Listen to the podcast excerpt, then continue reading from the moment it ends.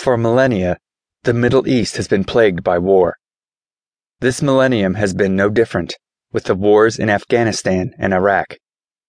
Devastation has been wreaked on ordinary, innocent people. Children have been indiscriminately killed. Young men had had their lives terminated before they have had the chance to live to their full. War orphans abound. Widows and widowers weep at their spouses' graves. Grandparents have lost generations of their families. Terrible disfigurements, amputations have been inflicted. Communities have been destroyed and villages razed to the ground. I have lived in the Middle East for 25 years now, and the constant undercurrent of these conflicts is ever present. I remember reading one news report that said an entire village and its inhabitants were destroyed after a wedding celebration resulted in the men firing their guns into the air, a long tradition in village celebrations.